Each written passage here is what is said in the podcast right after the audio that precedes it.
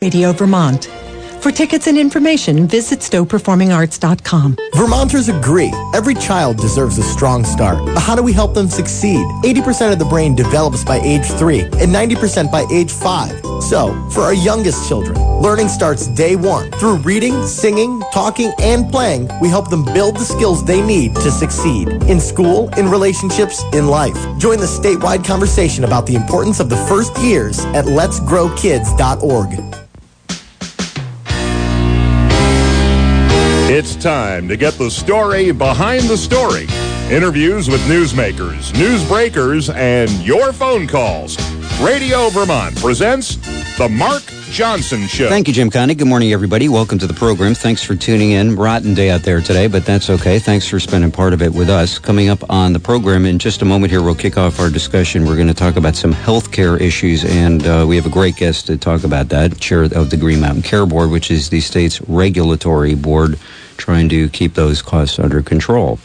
Your phone calls welcome on the program. I have a few questions, but I would imagine you might too, and you can join us at 244-1777, toll free 877-291-8255. And I'll spare our guest Al Gobeille of the Green Mountain Care Board. Let me just make one note here. Al is not in charge of the state's healthcare website. I'm sure he'd like to get some thoughts and input that you have about that, but he's not the guy to beat up on that. With that said, let me give you the phone numbers. That was helpful, wasn't it? I love you. Okay, all right. 244. Well, it's just your birthday, so that was your birthday gift. 244-1777 is our local number. Toll free 877-291-8255. Thank you very much for joining us. How are you this morning? I'm doing great. How are you? I'm good, thanks. So we're going to talk about a couple of different areas, three broad areas I would kind of outline here. We're going to talk about insurance rates. There's been a process here that is now ongoing where the state's two largest insurance companies have put in requests for rate increases. That is actually connected with the health website. We're also going to talk about hospital budgets. This is a big week on that front. And also the board just recently approved a major project up at Fletcher Allen, now known as the University of Vermont Medical Center, the so-called Tower Project. So we'll chat about those three and a few other issues as well. And again, our phone number's 244. 1777, toll free 877-291-8255.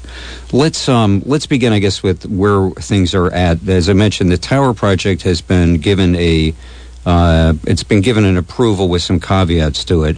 What's the schedule here on healthcare insurance requests for increases in the hospital budgets? Maybe you could give us where that's at. Sure. So there are basically two different schedules. The insurers have submitted their filings to us, and we have 60 days to come out with an actuarial opinion. And at the end of the month of July, the 28th and 29th at the State House will hold public hearings on the rate filings with our actuarial opinion, and basically lay out the case to the public that, you know, the insurer will, that is, of why they need these rate increases. By the end of August, the board has to come out with its final answer on what the rate should be. Okay, all right. With hospital budgets, the hospital budgets have to be submitted to the Green Mountain Care Board by the 1st of July. We review them. We hold hearings at the end of August with every hospital, and we have to issue orders for the budgets prior to October 1st when the budgets start. Have you seen any of the budgets? Have they actually physically come in yet? They have come in, and I have not seen them. Mike Davis and his team that works for the Green Mountain Care Board are going through making sure that, you know, all the submittals are accurate.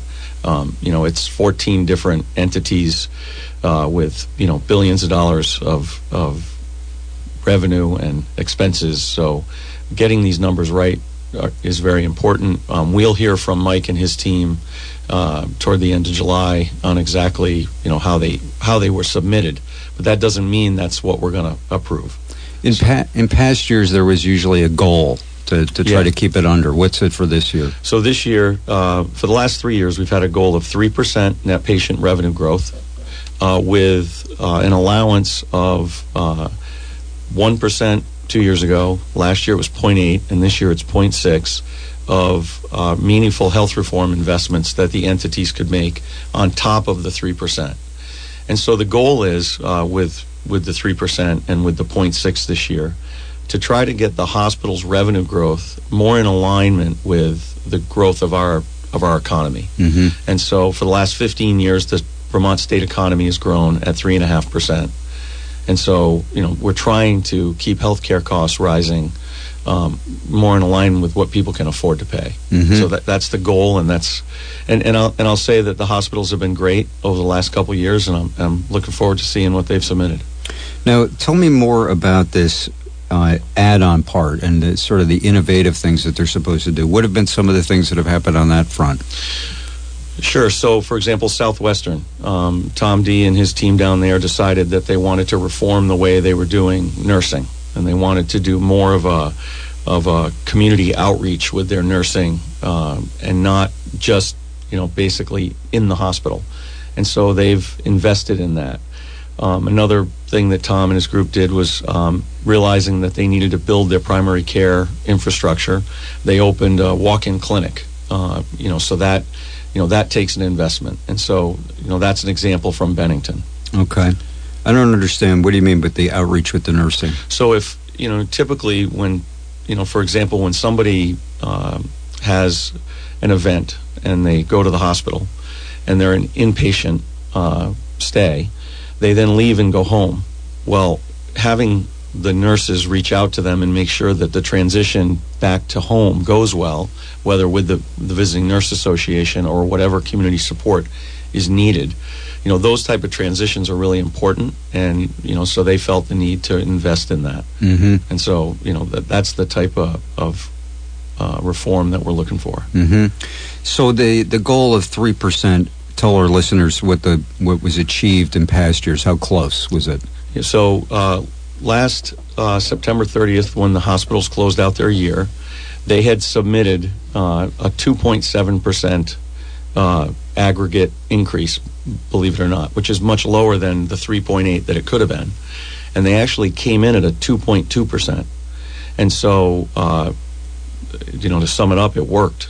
And so that translates into commercial rates, which we're going to talk about, you know, probably in a second.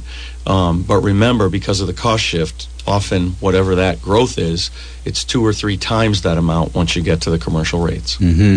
Are the hospitals in any way expected to be working with each other, or is it everybody just blindly filing their own and hope the numbers come in below 3? So, so this is where it gets interesting. They're not really allowed to work with each other unless they work with us. And so we've seen a lot of that. That's the whole accountable care organization concept. That's One Care, which they're all 14 hospitals plus Dartmouth are a member of. And so in that world, they are working together. But when it comes to submitting their individual hospital budgets, that is a solo project. 2, 4, 4, 7. Can they meet, be in separate rooms, and then have one of you guys shuttling back and forth or something? Well, it basically, if they like meet, Jai Carey, if they meet with us in the room, they can then they can do that. Okay. They just, you know, but we don't want, you know, we wouldn't want businesses meeting and deciding collusion. What things should cost, right? Right. So there is a little bit of an element of everybody kind of holding hands and jumping together here. I mean, if one hospital comes in a little higher, they got to hope that their brethren and sisterhood come in lower. Yeah, absolutely. Hopefully, they're thinking that way. Yeah. All right. Let's talk about the increases that have been proposed by the insurance companies, and I guess the obvious question is, why is there this huge disparity? You've got Blue Cross Blue Shield asking for 8.3% increase, MVP 3%.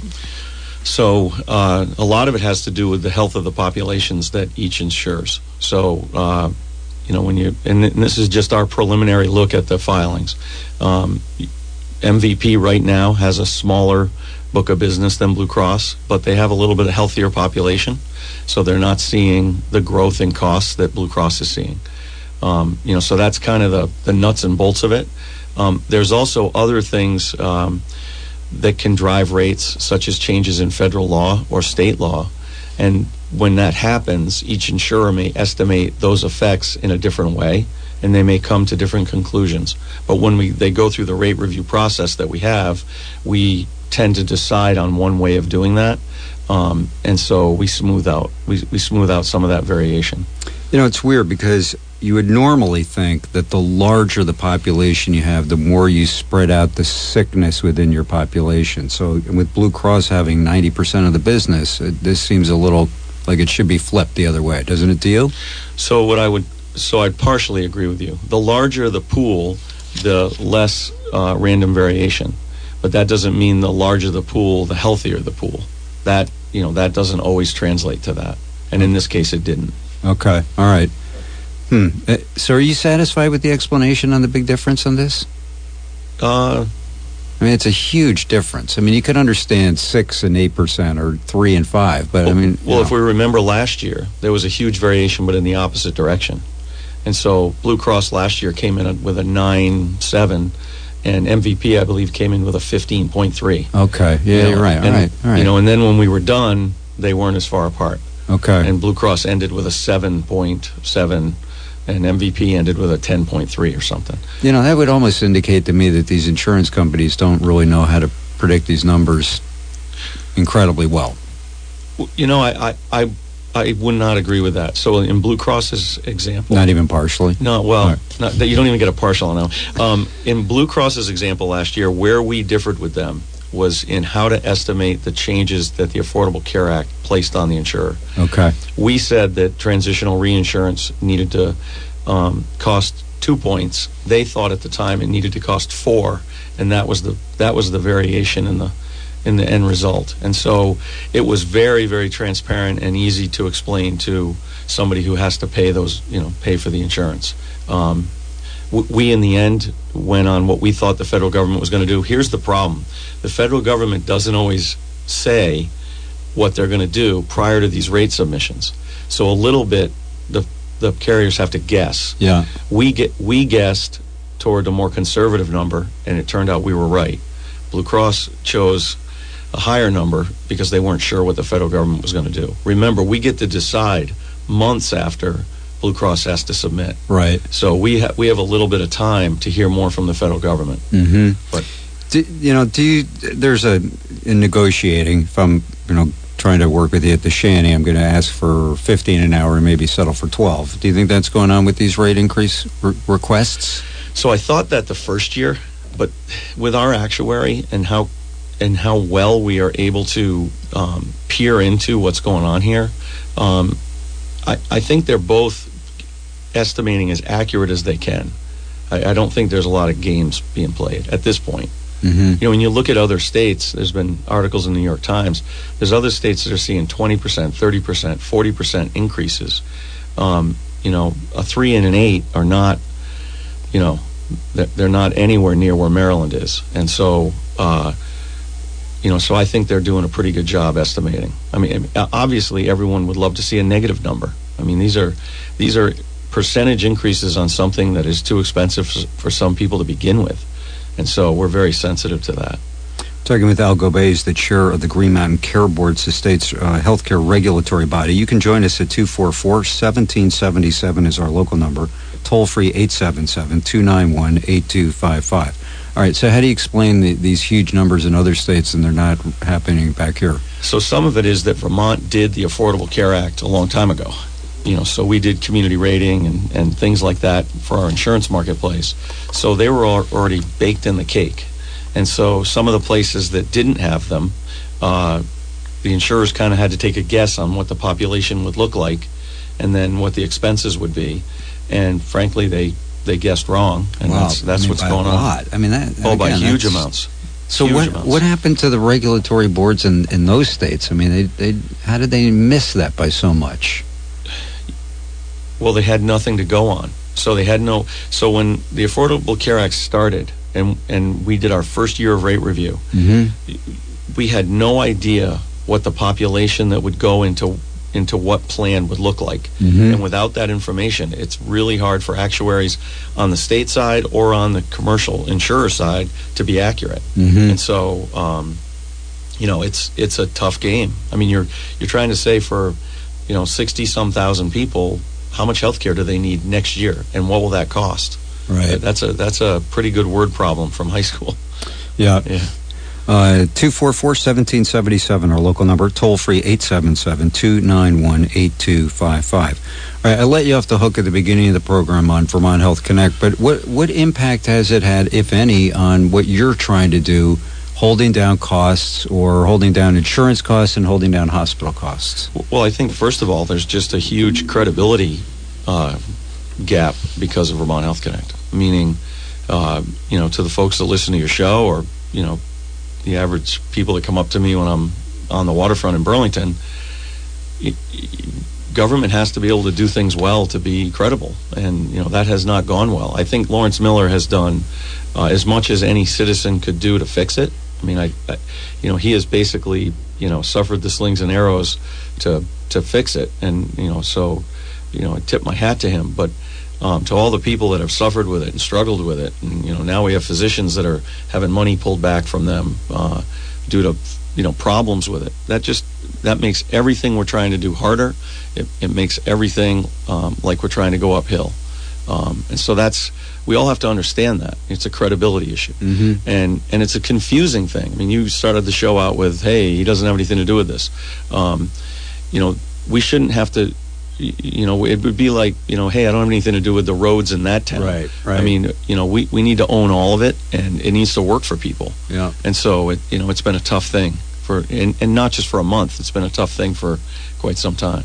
I think deserves some credit for acknowledging that it is actually part of, a credibility issue that may extend to you guys, too. Oh, it absolutely does. Yeah. Yeah, because, people are busy. I mean, if you have a 2-year-old, you're not trying to figure out what Al Gobeille does in healthcare and what other people do in healthcare. You just right. want affordable healthcare, and so I actually, when I'm speaking in public, most times don't say that I have nothing to do with it.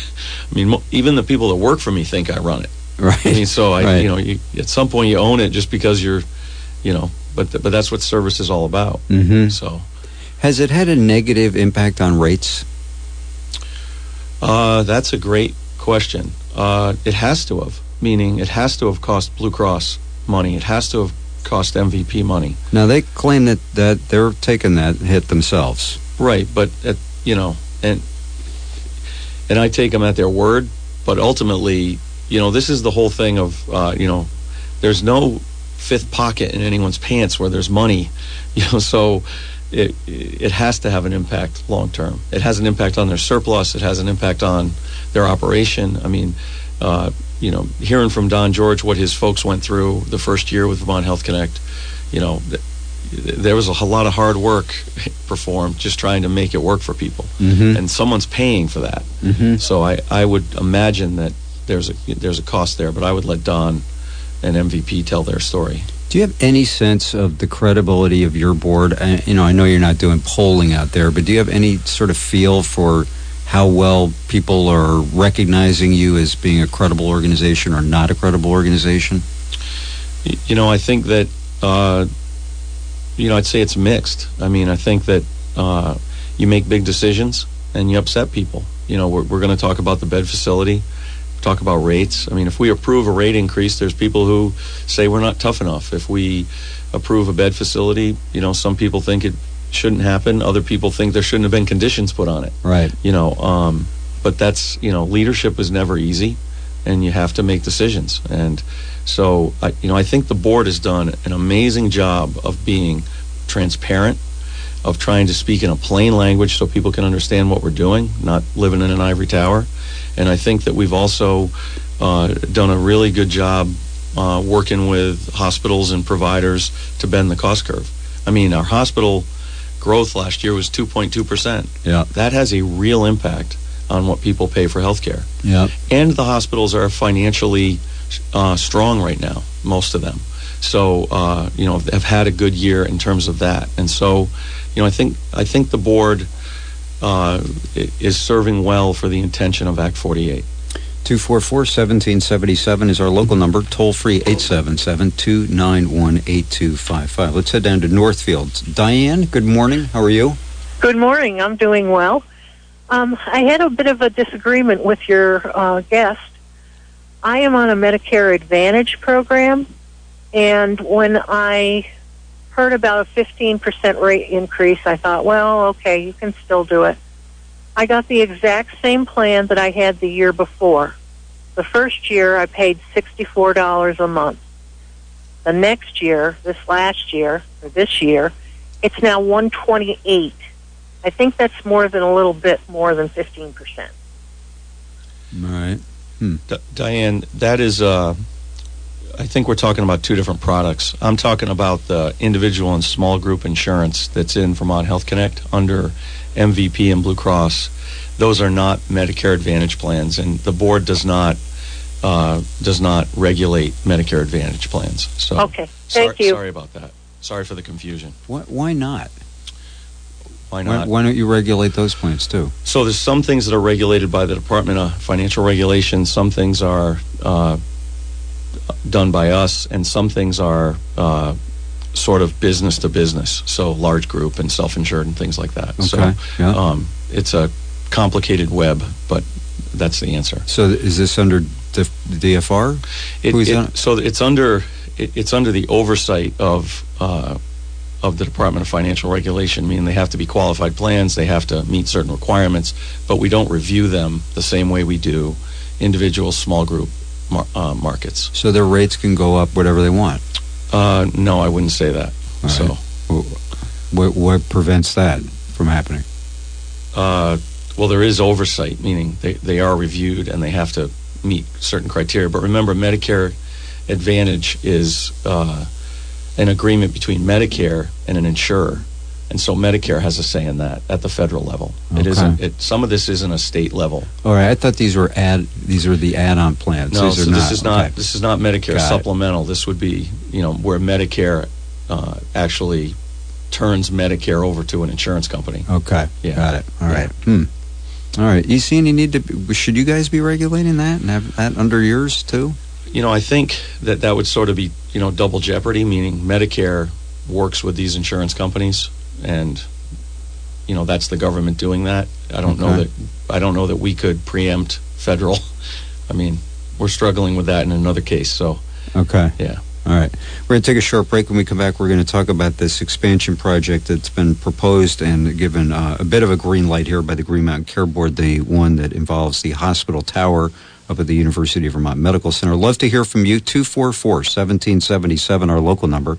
Toll free 877-291-8255. Back after this. The Big Dog Daddy mid-year blowout sale is on at Lamoille Valley Ford. Hi, I'm Dan Keene, owner of Lamoille Valley. Through July 31st, anyone who purchases or leases any new car or SUV in stock at Lamoille Valley Ford can take a $1,000 upfront discount. This is over and above huge Ford rebates and low-rate financing to qualified buyers on nearly every model we sell. Better yet, all truck buyers, listen to this. Lamoille Valley Ford will triple your upfront discount to $3,000 off any new F-Series truck in stock, including the new F-150. Right now, our lot is jam-packed with Ford Energies, Fusions, Escapes, Explorers, and hands down, the largest selection of F-Series trucks we've ever had, and we're making deals. And folks, I've instructed my entire team that whether it takes a bigger discount, more for your trade, or a lower monthly payment, to pull out all the stops and show you that at Lamoille Valley Ford, we know price matters. Drive Route 14, 15, or 16 to Hardwick during the Big Dog Daddy mid-year blowout sale happening now at Lamoille Valley Ford.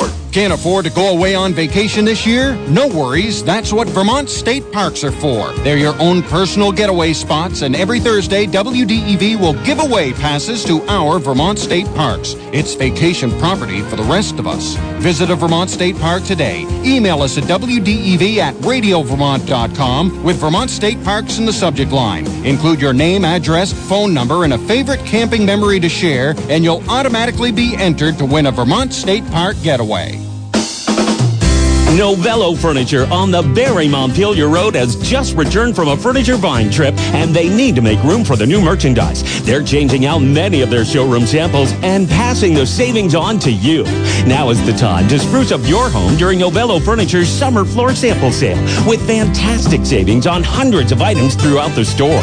Save at least 10% off their old sale prices and up to 60% off their current floor samples. Sofas, love seats, chairs, and rockers all on sale. Bedroom bedroom sets, mattresses, dining room sets, and lamps all marked down.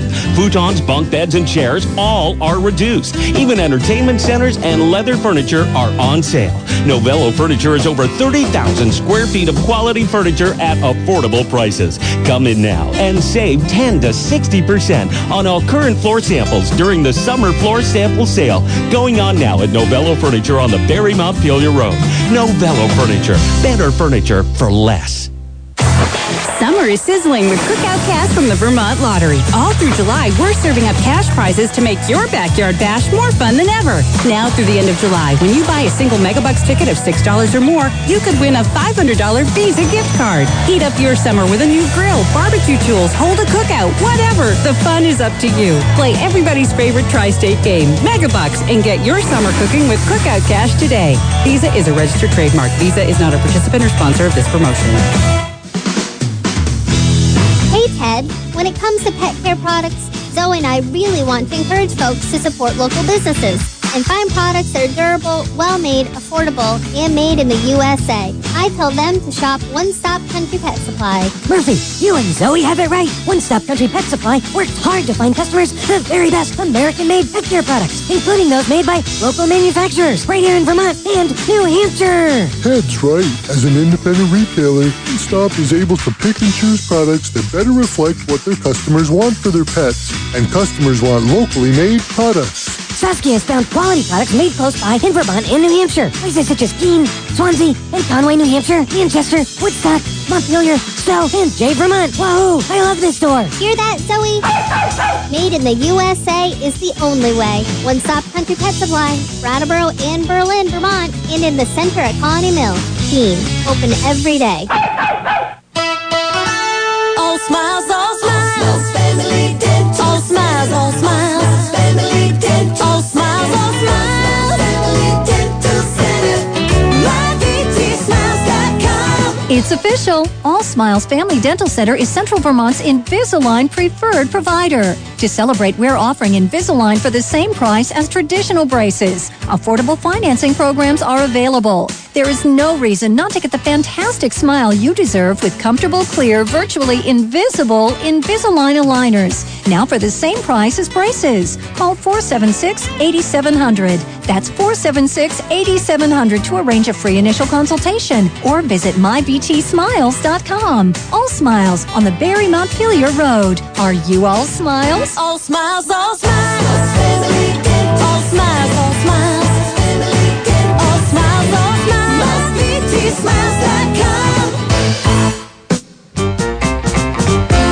Okay, we're back continuing our discussion. We've been talking this morning with Al Gobeille. He's the chair of the Green Mountain Care Board. You're welcome to join us at 244-1777, toll free 877-291-8255. So I mentioned before the break, we're going to chat a little bit about a significant project up at the University of Vermont Medical Center, used to be called Fletcher Allen, $187 million project, 128 single occupancy rooms that they want to build right over the old emergency center in a 7-story tower. The Green Mountain Care Board gave this approval, story coming out earlier this month, though with some conditions. So Al, talk to me about the process here and why it got to green light, but with some conditions. So certificate of need is a process outlined in statute that allows providers and health facilities to demonstrate to the state that a project is needed and that the entity that wants to do the project actually has the financial wherewithal and sustainability to see the project through. But there's also some broader lenses to look at, one of which is the project in the interest of the public good, things like, you know, will transportation be an issue to the project? You know, so there's a lot that the board has to consider. I think in this case, all five board members came to the same conclusion that that it was necessary for UVM to do something about their beds. Their beds are what I would refer to as old, and in desperate need of modernization. But then you have to step back and say, well, what about all the other questions in the certificate of need process that I just mentioned? And so that's where the board diverged in the wood a little bit. We had Con Hogan dissenting and saying, you know, I just don't think this is the right time financially. Yet Alan Ramsey, Dr. Ramsey, saying that that he felt that it was necessary, needed, and that it should be approved with limited conditions. And then you had three board members in the, basically in the decision, is what it is called, saying that we agree with the need and that we approve based on the criteria in statute, but that in order to mitigate risks associated with a large project, there's some conditions we'd like to place. And I think what the decision says is all applicants, when they come in, kind of say, trust me. And I think our conditions say back, show me. And, you know, that's what, if you read them, that's what they're saying. You know, show us that you can operate at the levels that you're saying you can. Show us that you can pay this off in a time period that we, you know, that we think makes sense. And show us that you can raise the money through philanthropy that you say you can. And if you can do those things, then you've mitigated a lot of the risk. And the last piece is, you know, hey, you know, we've seen, you know, again, this is to credibility. Vermont Health Connect, you know, you take a look at Vermont Gas, you look at the Renaissance Project, time and time again, large-scale projects go awry. They go awry directionally, but also financially. So we want to see that the schematic costs estimates, when they're made into construction document cost estimates, that they're the same. And if they're not, then the project won't move forward. So you mentioned the Renaissance Project. I'm actually interested that you did. So you're acknowledging that the fear of getting smoked again, the regulators getting burned again, it was definitely part of the thinking here in part. So yes, and I think it should be part of everyone's thinking, and not just the Renaissance Project, because you know, when we look at all the things I just mentioned, you know, Vermont Gas doesn't have anything to do with healthcare. But, you know, when we miss numbers to the extent that things get missed, or Vermont Health Connect, where we miss with operational execution, you know, it makes the folks say, what are we doing? And so what the board said in its decision, the three board members that voted yes with conditions, is, you know, you're going to have to show us a lot more things before you can take a shovel and put a hole in the ground. And the things that that the decision asked them to show us are things that I think the community should be asking of UVMMC. You know, are your numbers right? Can you really do this? Can you do it and operate without raising healthcare prices? Is all of this believable? And, you know, they have work to do. They said that in their press release to meet these conditions. And I think they're in the best interest of Vermonters. When, you know, one of the things that is sort of curious about it, though, is that the total number of rooms at the end of this process will be the same as today. Now, I know you referred to some of the facility up there as being old, and obviously this would be much newer, but, you know, no net gain? Actually, there's a net loss. Really? Okay. Yeah. So, you know, so there's a loss of a few beds. You know, so basically, you know, if you just look at it and say, you know, we're spending a lot of money to end up with less, you know, then you're not digging deep enough into this. The point is that the standard of care in inpatient care in the United States is single rooms, and so you know, this is an investment in quality, and that's why you had, you know, basically five board members saying, you know, this is the right thing to do. The question is, how do you do it? We can debate how you do it, but there's no one saying that small rooms that can't fit the proper equipment in them, where you have two families trying to visit in a cramped room, is what we want to have for quality healthcare in the state of Vermont. You know, that isn't really. So the board was pretty clear in that, and I think the applicant did a great job of making their case on that issue. So the real question is, what will be our hospital inpatient needs over the next 5, 10, 15, 20 years with health reform? I mean, you know, you think back 100 years and you look at hospitals and what they were and what they are, and we've seen a tremendous rise in outpatient care. Things that are being done now, and they send you home. Right. You used to be you stayed in a hospital for 2 weeks. You know, so technology and advances in science have changed that. And so the people that are in a hospital today and will be in a hospital over the next 20 years are much sicker than the folks that were in a hospital 30 years ago. So it's a little counterintuitive, but I think the case for quality was made. 244-1777 is our local number. Toll free 877-291-8255. We're talking with Al Gobeille, chair of the Green Mountain Care Board. What is the theory that University of Vermont Medical Center put forward that spending $187 million would not result in hospital costs going up? That is a complicated question, and I think that's the core of sort of the conditions. What they're saying is, hey, we can operate at revenue levels, expense levels, and margin levels that will allow us to borrow this money, pay it off over time, and not need to raise commercial rates to do it. Someone could say that that's that they made the case and they agree with that. Somebody else could say, hey, they didn't make that case. And, you know, how do we know? You know, 5 years from now, if they need another $30 million, where's it going to come from? You know, that other case could be made.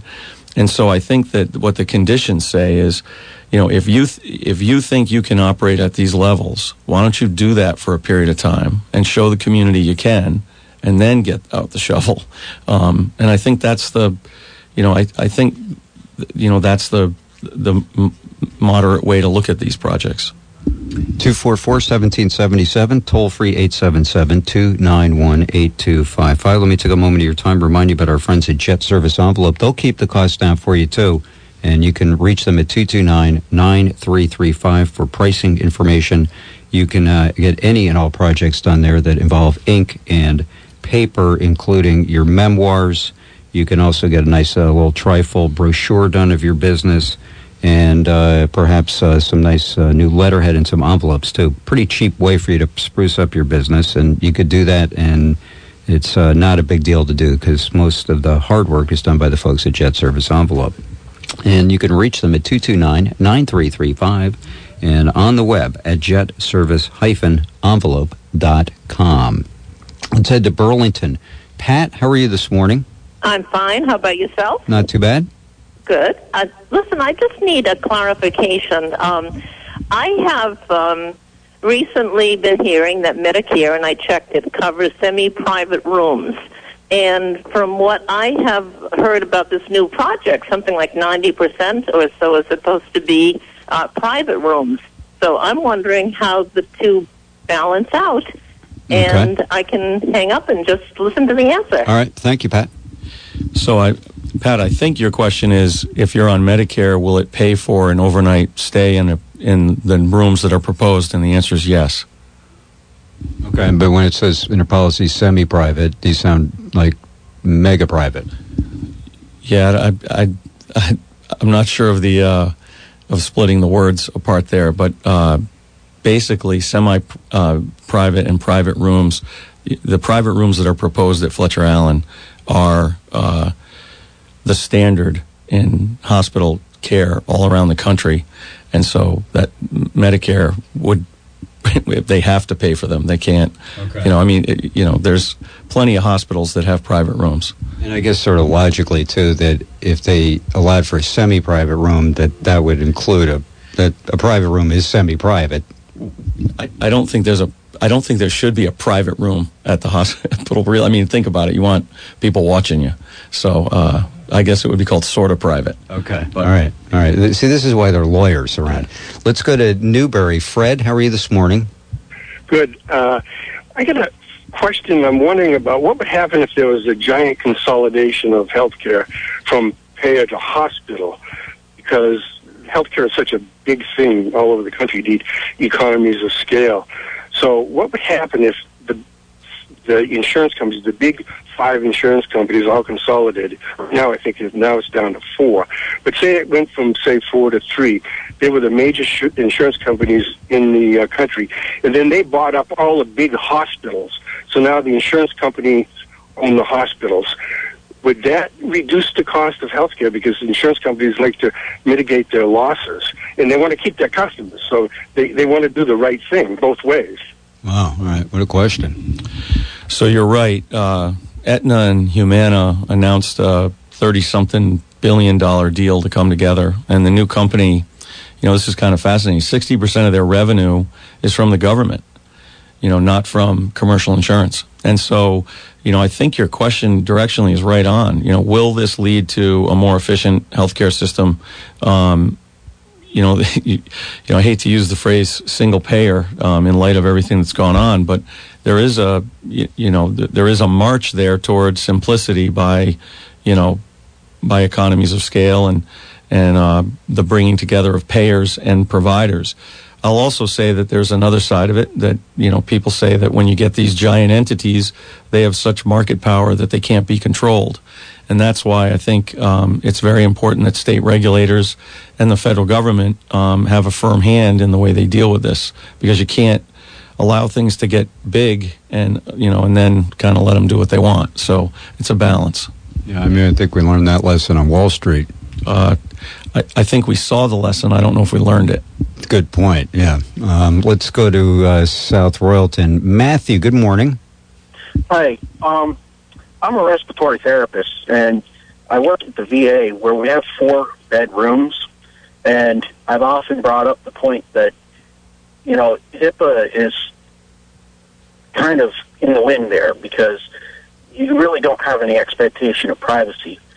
And so when I heard the lady call up talking about the fact that Medicare was paying for semi-private rooms, that falls into the category of, does it really fall under HIPAA? I mean, I've watched patients lay there in their bed, listening to the curtains pulled, but they still know who's in the next bed. And after the doctors and nurses leave, they're chatting with their roommate about, you know, their procedures and stuff, which kind of flies in the face of HIPAA. So, you know, the move to the private rooms, like you said, is kind of a standard. When I worked in Roanoke, Virginia, all the rooms in Roanoke Memorial were private. So that they were already ahead of the curve as far as HIPAA goes. But, you know, where are we going to end up in the long run trying to comply with this? Because I thought the motivation was this infection stuff. The inspection stuff? Infections. Oh, infection. Yeah. Well, I don't know. In Roanoke, it may very well have been, but I mean, you're still considering at some point. You still got to consider the fact that, you know, a semi-private room really doesn't comply with the HIPAA situation. Yeah. All right. Let me have Al comment on that. Thanks for your call, Matthew. So I think you're right on in one part of the quality issue. I think HIPAA is a big part of, you know, having two people in a room with their families, with everything going on. It's awful hard to have a private conversation. And so that is some of the testimony that the board heard. But I'll also add, just for the listeners, that, you know, when you're in a room by yourself, you can sleep through the night or through the day without interruption from a roommate. I mean, you know, that's part of the healing process. Having your family there is part of the healing process. There's evidence that, you know, falls are greatly reduced in private rooms, and pharmaceutical or medicine accuracy is also increased. So, you know, the case for quality is pretty strong from a lot of different directions, and I think the board heard pretty sound testimony to that. What was the one of the dissents, as you mentioned, Dr. Ramsey was not happy to see this condition put on that basically makes them wait a year. What was the theory to make them wait a year? And are you totally comfortable with that? So, you know, I'll speak to the decision. The decision basically lays out the case that in order to mitigate the risks of something this large and complex, that there's things the applicant needs to do to prove to the community that it can handle this undertaking. And I voted yes, and I stand by them. Let's go to Middlebury. Bill, how are you this morning? Hi, Mark. Thanks for this topic. I'm just curious as to the efficiency issue. When you do the math, it sounds like it's going to be a $1.5 million per bedroom or per room. And that just seems quite high, honestly. I mean, that's $750 a foot, somewhere in that neighborhood. And I just wondered if they had looked at, other alternatives. I'll hang up. Thank you. Yeah. Bill, what's fascinating about this, as somebody who's built restaurants for less than $200 a square foot, these numbers are, at first, to a layperson, shocking. What's interesting is the 1.34 million per bed, which is the estimate per bed, not inclusive of some of the costs. So your math is right, but they pulled some of those out in terms of doing the bed cost. Is actually low when compared to other projects that have been done at, for example, Eastern Maine, which was much higher, believe it or not. So I was as shocked at what these things cost when I first started looking at this as you probably are. But when compared to their peers, these numbers are. One could even argue they're low. So, I'm not saying they're low. Don't take that from me. But one could argue that in comparison they're low. But they are. These rooms are complicated technological spaces that are not your typical hotel room. So that's some of it, but not all of it. Can you talk about the payment plan and how Fletcher Allen's going to pay for this and whether it's soon enough? So the board, in its decision, basically said it wasn't soon enough. So one of the conditions is that they have to change their financing plan from one that basically put off the repayment of principal until 2038, which sounds pretty far away, and to do a percentage of it earlier. And the percentage that's earlier, coupled with the money that they're putting in cash, would actually make it so that more than half of the project would be paid off in the first 20 years. So that's the condition that the board put. Go back here. Generally speaking, you said that Vermont's 14 hospitals are in good financial shape. But, is that precarious? Is that solid? It just seems as though you could have one major medical problem that happens or... Do these hospitals, could they have a domino effect if one has a problem? Talk to me about that. So when I say that the hospitals are in good financial shape, I mean basically that their surplus, the money in the bank, for them is in good shape. There's other measures, but they're in good shape. But here's the problem: small changes to the way that Medicare pays. The way that Medicaid pays, an economic downturn again, all of these different things coming together, and it could be a tough thing to get through.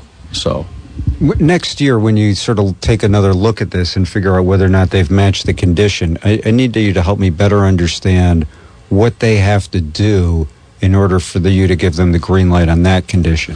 So what the order said, what the decision says, is that UVMMC must operate in 2016 at a 3.5% net patient revenue growth, a 2.8% expense growth, and must achieve a margin of 3.5% on that. There's days cash on hand requirements they have to meet, and basically they have to be able to show that they can operate under these levels. And by the way, let me be clear, the levels that are in the conditions were UVMMC's levels that they were saying they could do. The board did not come up with the numbers. These are numbers from the applicant.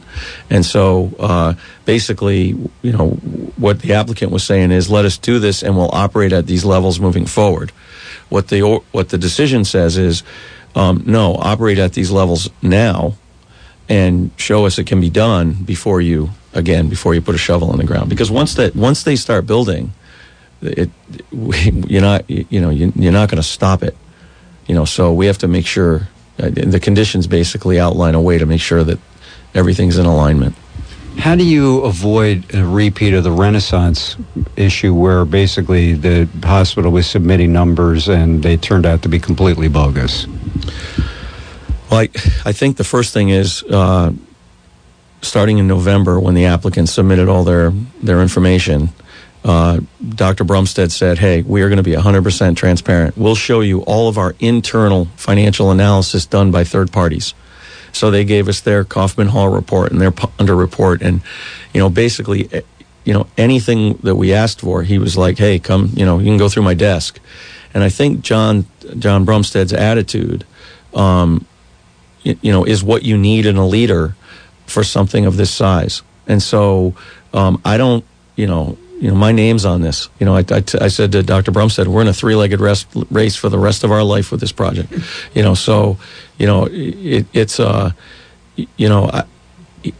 Dr. Brumstead's a good man, and I think he's been forthright and straightforward in what he's put out there, and I think that that his culture is different than the culture that was there before, and you can see it in the way that they submitted everything.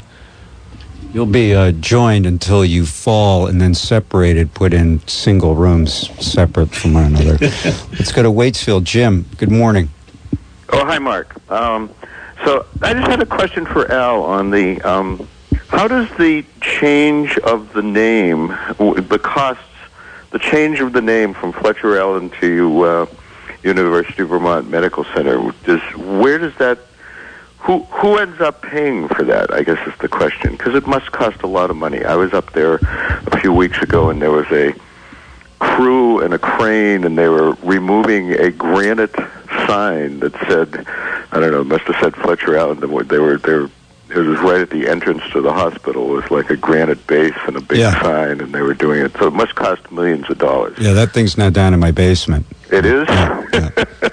Yeah, no, you're right. I mean, letterhead, logo, all that stuff. Yeah, letterhead, logo, everything. It must cost millions of dollars and doesn't have a damn thing to do with health care. Right. All right. I mean, they could just be the hospital.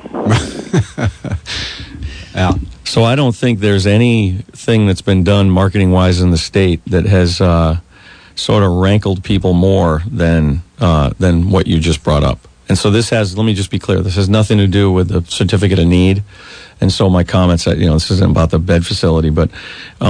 I believe the number is about $6 million that it cost, but you have to also think just the badges that they provide to everyone, that has to be able to be let into secure areas and for patient safety and things like that. Just that is a big undertaking annually, even if they don't change the name, so, I really can't speak more about it than that. So a couple of years ago, you were in here talking about this idea of two Americas and two parallel systems, some people getting health care and others just really not. You think there's been any improvement in that? No. I think that, the point I was making a couple of years ago was that there's groups of people that work for the federal government or work at global foundries. I'll change my story from IBM, that, a teacher, most teachers or, people working for state government, they have no idea how much their plan costs. They just don't. I've asked groups, how much is it an hour for a platinum plan from Blue Cross or MVP in the exchange, if you work full time? And the answer is almost $11 an hour just for the plan, Wow. Yeah, can I get a hello? And so if you are paying that and realize that people get subsidies that lower that, but if you're paying that and how much that costs, that's a whole nother America than working for the federal government. And I'm not trying to pit people against each other. I just think we have to understand why there are people that are so sensitive to these rate requests and these increases. My wife and I provide insurance to the folks that work at our restaurant company. We know what these things cost. We've known for a long time and seen this coming. And by the way, the two Americas over the next 5 years is going to be a big deal. I mean, in America, not just Vermont. Thanks for coming in, as always. Al Gobeille is the chair of the Green Mountain Care Board. We'll take a break here for news. We'll be back for hour number 2. Love to hear from you next hour. You can join us at 244-1777. Toll free, you can reach us at 877-291-8255. do keep your dial right here. This is FM 96.1 WDEV Warren, broadcasting from the top of Sugarbush and the flagship AM 550 WDEV Waterbury Montpelier. News is next.